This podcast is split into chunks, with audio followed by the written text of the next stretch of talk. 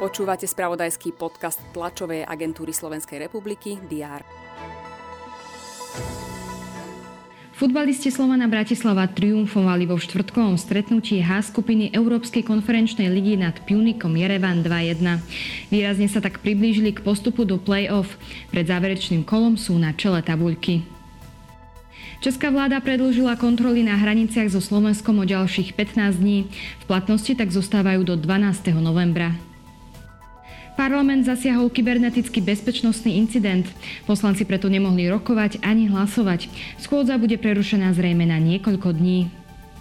Aj tieto informácie sme priniesli vo včerajšom spravodajstve.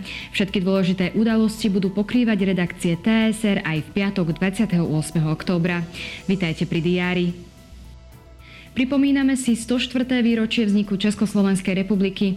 Prezidentka Zuzana Čaputová, premiér Eduard Heger i predseda parlamentu Boris Kolár položia vence pri Bratislavskom pamätníku prvého československého prezidenta Tomáša Garika Masarika, ako aj pri pamätníku Milana Rastislava Štefánika. Minister práce Milan Krajniak predstaví reformu dohľadu nad sociálnou starostlivosťou. Má ísť o jeden z milníkov plánu obnovy. Na špecializovanom trestnom súde v Pezinku bude pokračovať proces v kauze príjmania úplatku dvojicou bývalých zamestnanky finančnej správy Corneliou Č. a Denisou Žet. Obvinené boli v rámci akcií Mýtnik 3. O aktuálnej situácii v zdravotníctve, výpovediach lekárov a ich požiadavkách bude rokovať parlamentný zdravotnícky výbor. Na stretnutie prídu zástupcovia ministerstva zdravotníctva ako aj zdravotníckých organizácií.